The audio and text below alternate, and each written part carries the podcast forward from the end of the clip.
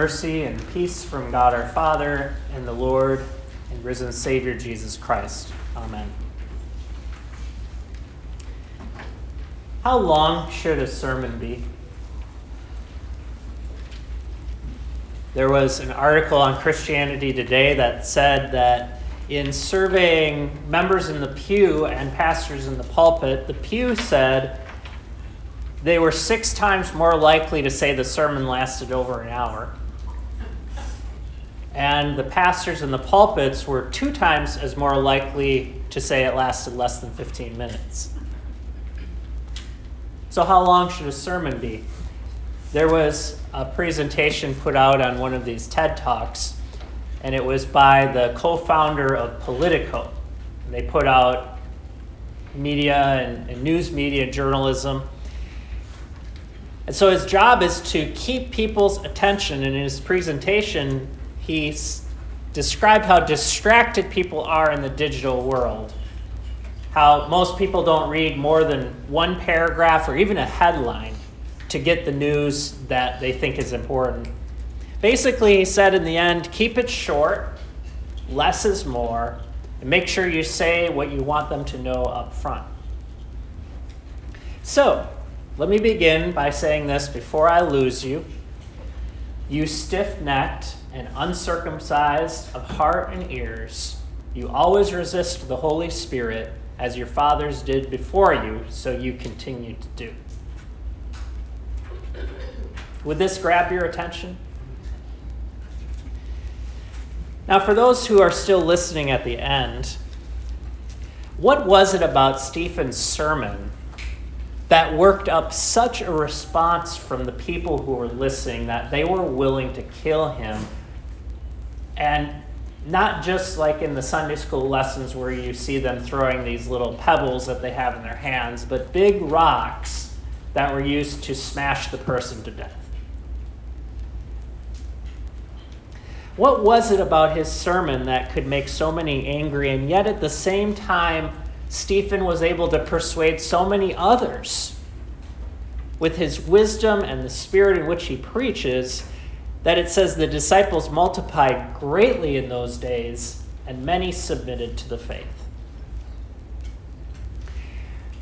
The word we're going to look at today is the word the Greek word kerygma, which is a word that we translate something like proclamation or preaching. It means to cry out, to proclaim, or to announce publicly as a herald. From the very beginnings of Jesus' ministry, he was publicly proclaiming something. Something was happening, and that he was announcing to the world, and his apostles would continue to announce this message publicly to the point that the core distinction of the Christian movement in the first century was preaching, was that they proclaimed a message about Jesus that changed things. So we've been looking at these words in the book of Acts, how things changed after the resurrection of Jesus, how the witness, the word witness, showed the change, how the word boldness showed the change, how the word koinonia showed the change. And now we're looking at proclamation and how this preaching of Stephen showed that something was new, something was different. So, how long should a servant, sermon be? Well, in the days of the apostle, it says that the apostle Paul at one point preached so long into the evening past midnight that a man who was sitting by in a windowsill fell asleep and tumbled out of the window from the second story and died. Now, thankfully, the Apostle Paul came out and healed him and brought him back to life, which I wouldn't expect to do if I put you to sleep, but I'm thankful you're all sitting on the first story. In fact, later on, Luther would talk about the length of sermons. In the time of the Reformation, sermons were getting to go so long because they had so much to say, they would get up to two hours or three hours long to the point he Martin Luther offered young ministers the advice that when someone keeps prattling on and can no longer stop, that's a bad sign. They would actually install hourglasses by the pulpits that would trickle by to tell the preacher when to stop. They were supposed to be an hour long, but the craftsmen were out of the pews, and the ones that they've recovered actually only lasted 45 minutes. So, have you set your watch yet? And maybe you're wondering when we're going to get to the text. It says that they could not withstand the wisdom and the spirit with which Stephen was preaching. Something happened. And what we're going to look at is that proclamation isn't so much about how long it is, but about what it is. Proclamation is the event of the Holy Spirit and wisdom in which God's revelation of himself and his story in Scripture intersects with God's revelation in our lives and in our stories. So that it's not just information, but it's life changing, heart changing work on the part of a preacher and the Holy Spirit so that God is going to intersect this world of Stephen with your world and show where God is working today. And when that happens, when that event happens of proclamation, there's a reaction. There's a reaction to God. And that reaction can be many different ways. When God cuts to the heart, in our text, the reaction is to kill the one that's preaching.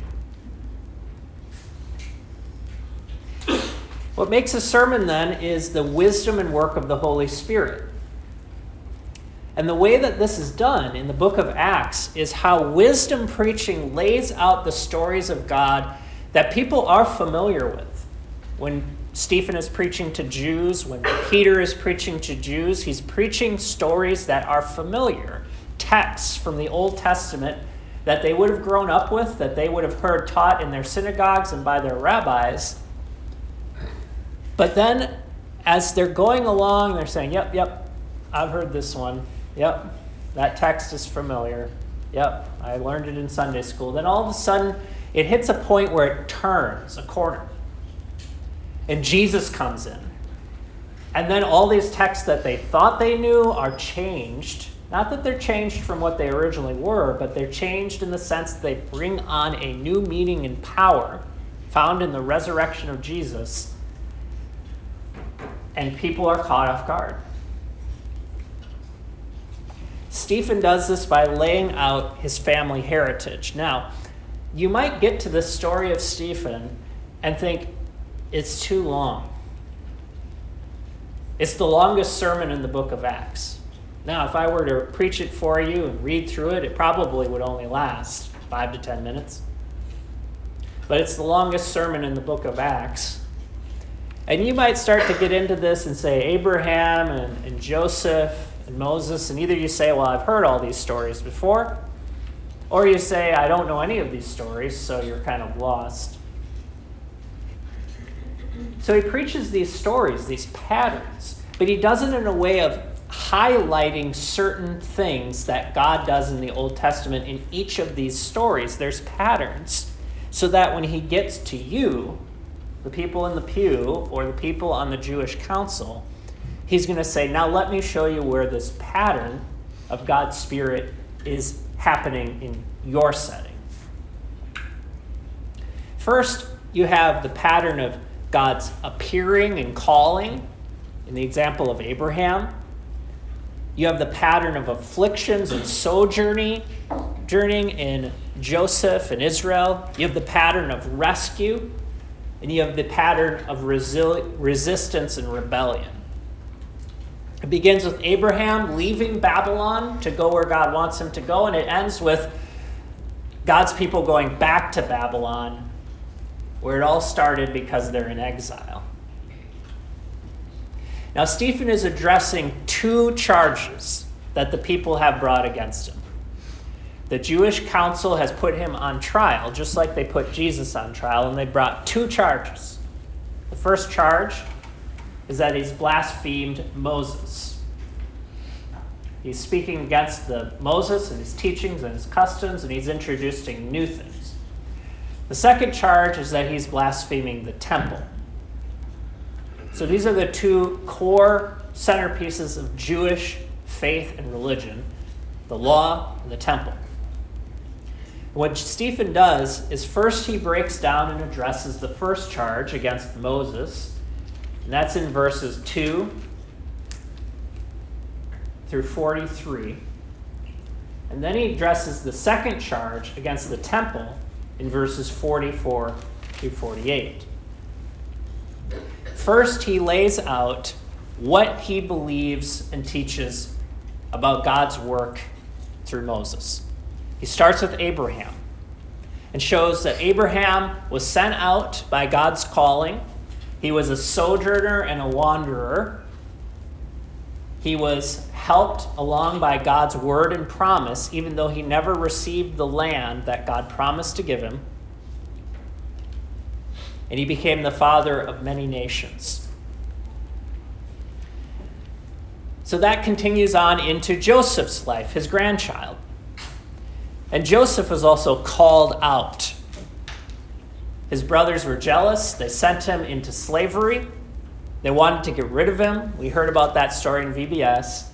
And he became a slave in Egypt, living there for many years.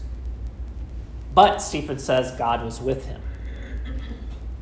God rescued him out of all his afflictions, and he became one of Pharaoh's favored and wisest counselors and was appointed to be the ruler, second in charge over all of Egypt and Pharaoh's house.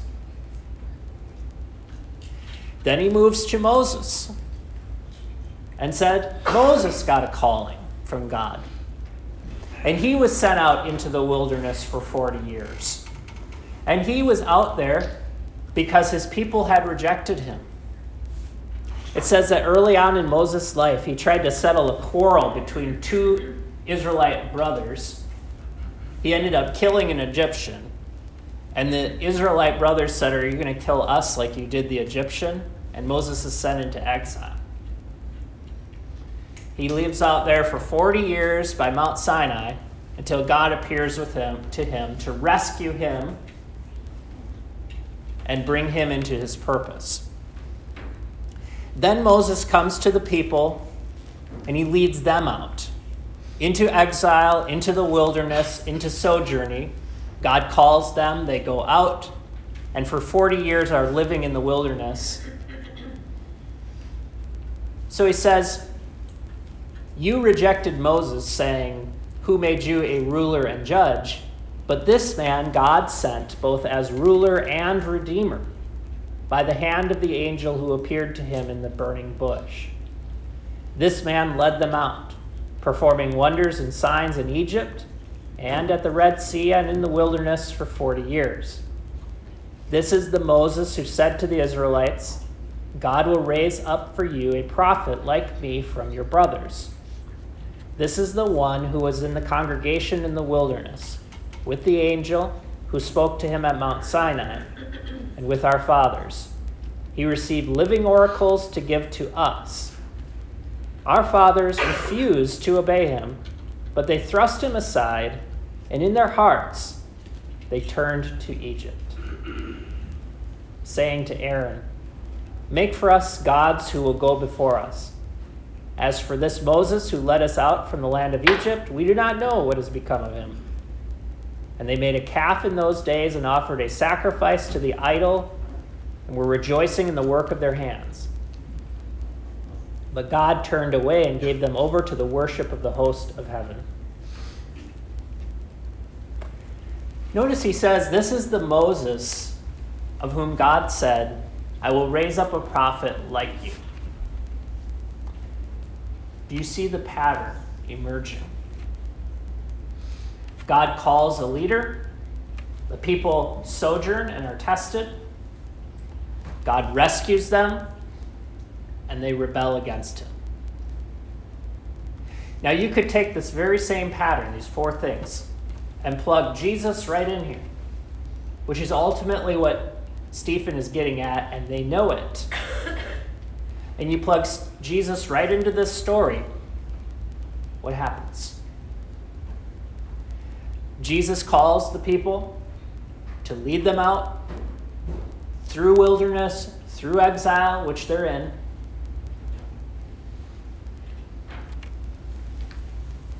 Jesus lives through their afflictions, he lives with their afflictions.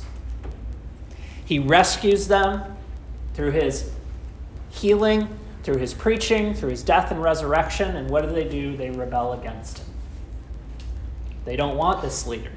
They don't like the type of preaching, the message he's giving them, because it doesn't fit with the system of righteousness and power that they've already put into place through Moses and the temple. And he's threatening to undo all of that. So, just like Moses and just like the prophets before him, Jesus becomes the same but the greater fulfillment of this pattern.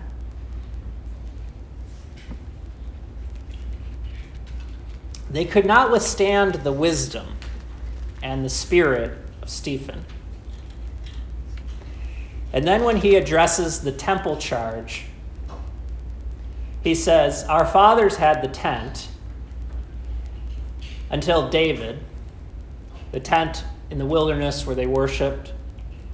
David found favor in the sight of God and wanted to build him a temple. And Solomon, David's son, built him the temple, the same temple that they're paying homage to today.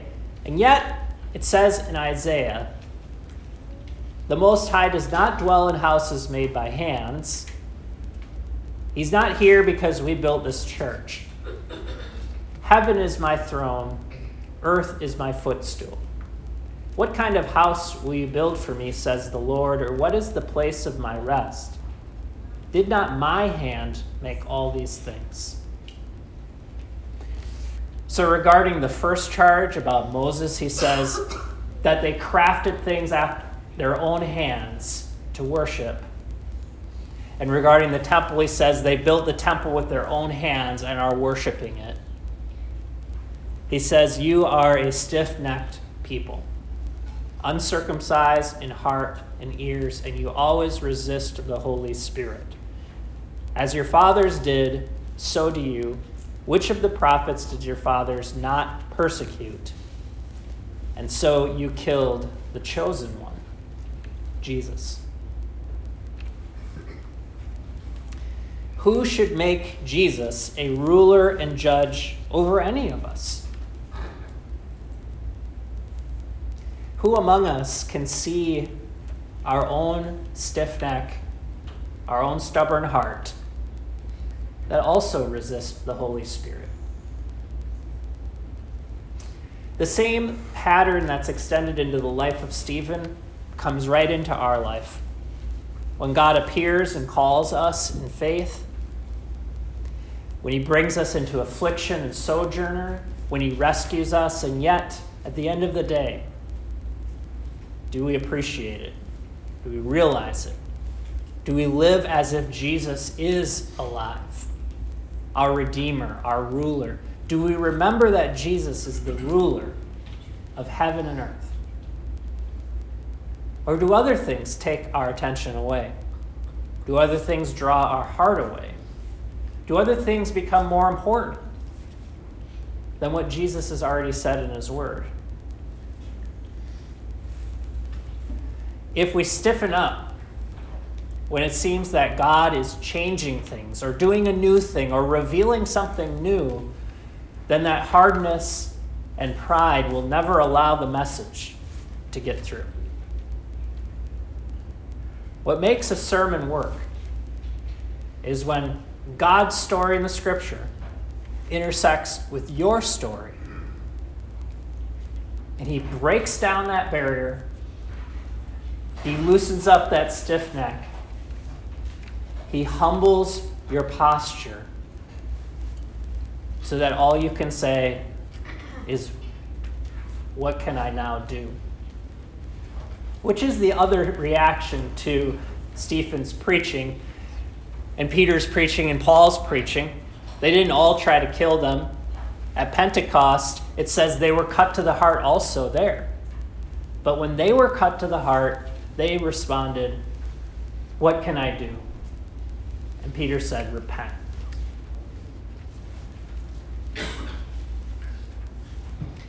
Now, at the end of time, God is pouring out his Spirit so that the story which Stephen began is continued to live through us.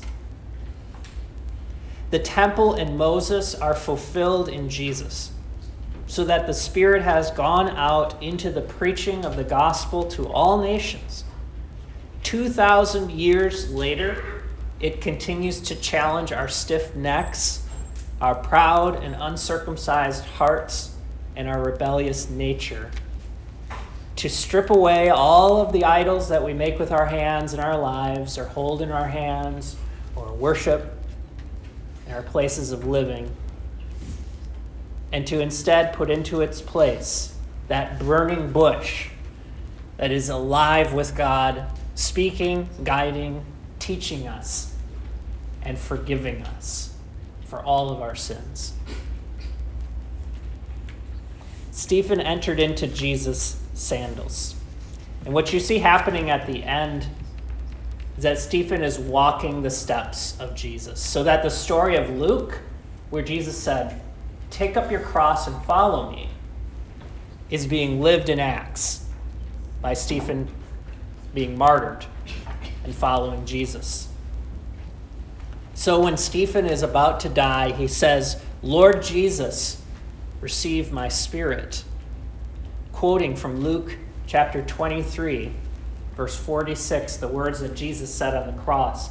And then again, he says, Lord, do not hold this sin against him, them. Quoting Luke 23, 34, where Jesus said the same of his enemies. There's only one difference. When Jesus prayed from the cross, he prayed to his Father. When Stephen prays at his death, he prays to Jesus, which shows us that Jesus has a new place now in God's kingdom through his resurrection to take the throne, to be in charge, and when heaven is opened, when you can see past the nonsense, the corruption, and the sin we see in this world, this is what you see Jesus sitting at the right hand of God the Father, your Lord even if you should die for what you believe in.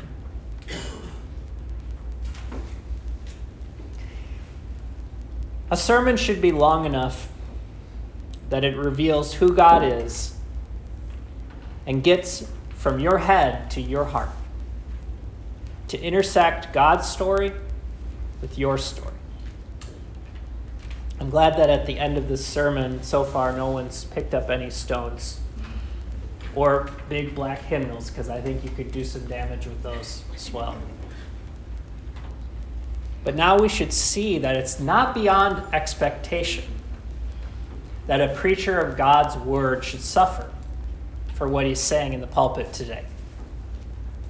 That there are things that we have to say from the pulpit and in your personal lives that show something is different with these people. And that's going to get a reaction when God intersects your world and your life. It's going to get a reaction. Sometimes that reaction is going to be good, where people are compelled to think about these things and God, submit to Him, and maybe even come to church with you. And others will not. Others will resist. Others will have arguments and excuses. But in all humility, like Stephen, we say, well, this is the pattern. This is the story, and Jesus has come to make it complete. And if we believe that, if we believe that Jesus rose from the dead after being crucified, and if we believe Jesus said, Follow me, we know this witness will live on even if you should be martyred and have to die for what we're saying.